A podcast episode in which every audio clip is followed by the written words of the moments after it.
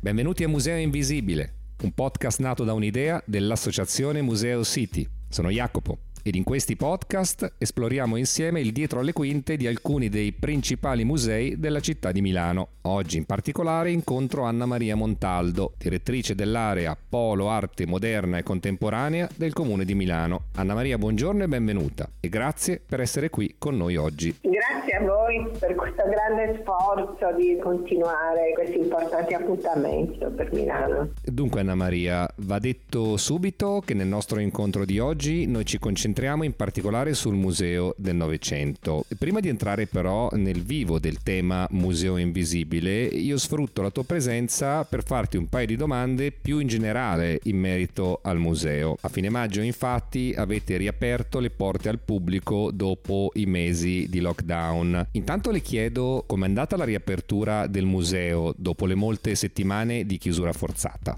Sì, la riapertura eh, dopo il lockdown, come, come, si può immaginare, è stata abbastanza complessa, però diciamo che abbiamo avuto il conforto comunque delle prenotazioni dei nostri visitatori immediatamente. Per cui diciamo che questo da un certo punto di vista ci ha rassicurato sul fatto che è un museo che è nel cuore dei milanesi, che quindi molte persone che sono venute eh, a visitarlo l'avevano già visto tante volte, però volevano segnare questo, questo attaccamento, questa affezione al museo. E questo ci è stato sicuramente molto confortante confortante perché anche noi abbiamo con il nostro pubblico, che poi è un pubblico molto vario, tanti visitatori che vanno dai turisti da, da eh, nazionali o internazionali, però c'è anche un, uno zoccolo duro proprio di milanesi, di persone eh, che abitano la città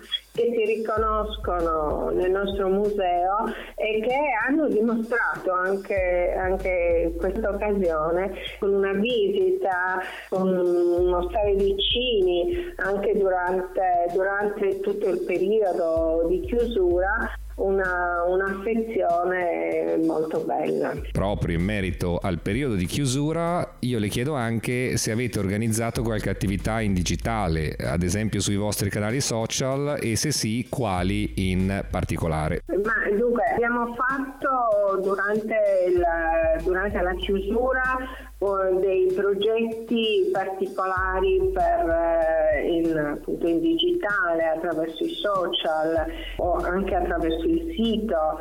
Eh, abbiamo festeggiato per esempio sempre durante la chiusura il centenario dell'acquisizione del, del quarto Stato. Abbiamo fatto infatti una diretta col Corriere della Sera, abbiamo realizzato un, un filmato che poi è andato sul, sul nostro sito. Abbiamo fatto delle campagne social eh, che erano anche molto semplici però molto efficaci, cioè tra io resto a casa e facciamoci compagnia.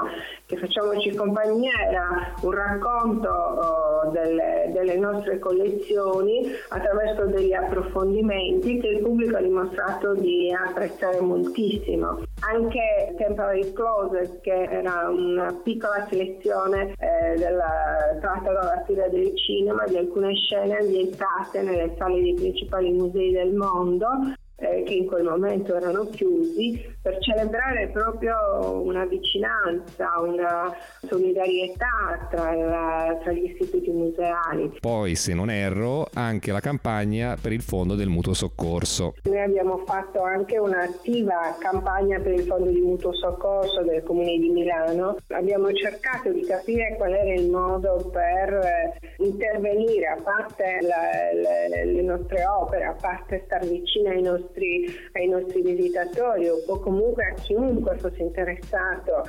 all'arte che è esposta ed è raccolta nel nostro museo. Abbiamo fatto una campagna in cui lo stato del museo eh, eh, come si dice, ci ha messo la faccia e così abbiamo aiutato a, a portare avanti questa, questa, raccolta per il Fondo di Mutuo Soccorso. Arriviamo poi, Anna Maria, all'inaugurazione eh, da parte del museo di Incontri Impossibili, capolavori dei depositi del museo del Novecento, che è una nuova campagna social. Com'è nata questa iniziativa? È nata uh, all'interno del museo, cioè banalmente durante il lockdown naturalmente io con i conservatori, con le persone che lavorano nel museo, ci siamo chieste che cosa potesse essere interessante per il pubblico. E ci è sembrato che, come dire, organizzare degli incontri impossibili, ovvero incontri tra il visitatore e le opere che normalmente non sono esposte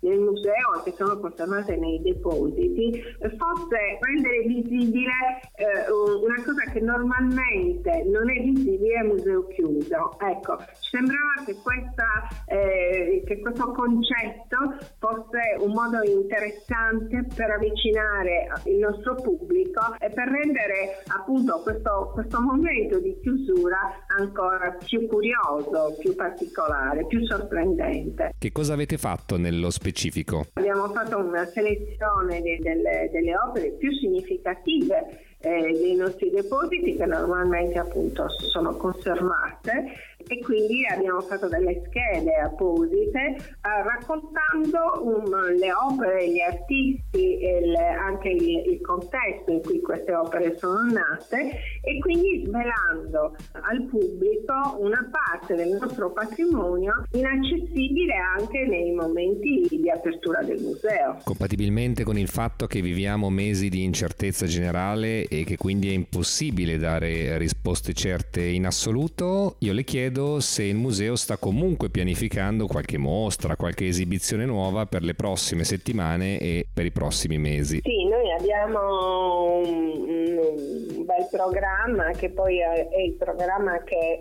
avevamo già affrontato, che doveva essere realizzato a fine marzo, all'aprile e in sostanza sono uh, due mostre importanti che sono già pronte e una è la mostra Carlo Accardi Contesti e l'altra è la mostra sì, di Franco Guerzoni. Queste due mostre saranno sicuramente come, come dicevamo prima insomma visto che in questo momento l'unica certezza è l'incertezza forse è una avverbio che non bisognerebbe usare, però eh, nei, nostri, nei, nostri, programmi eh, ci saranno quest- l'apertura di queste due mostre tra i primi di settembre e i primi di ottobre. Anna Maria, grazie per essere stata con noi oggi. Grazie a voi, ci auguriamo tutti che Museo City sia un'esperienza nuova per quest'anno, per i modi in cui, in cui verrà realizzata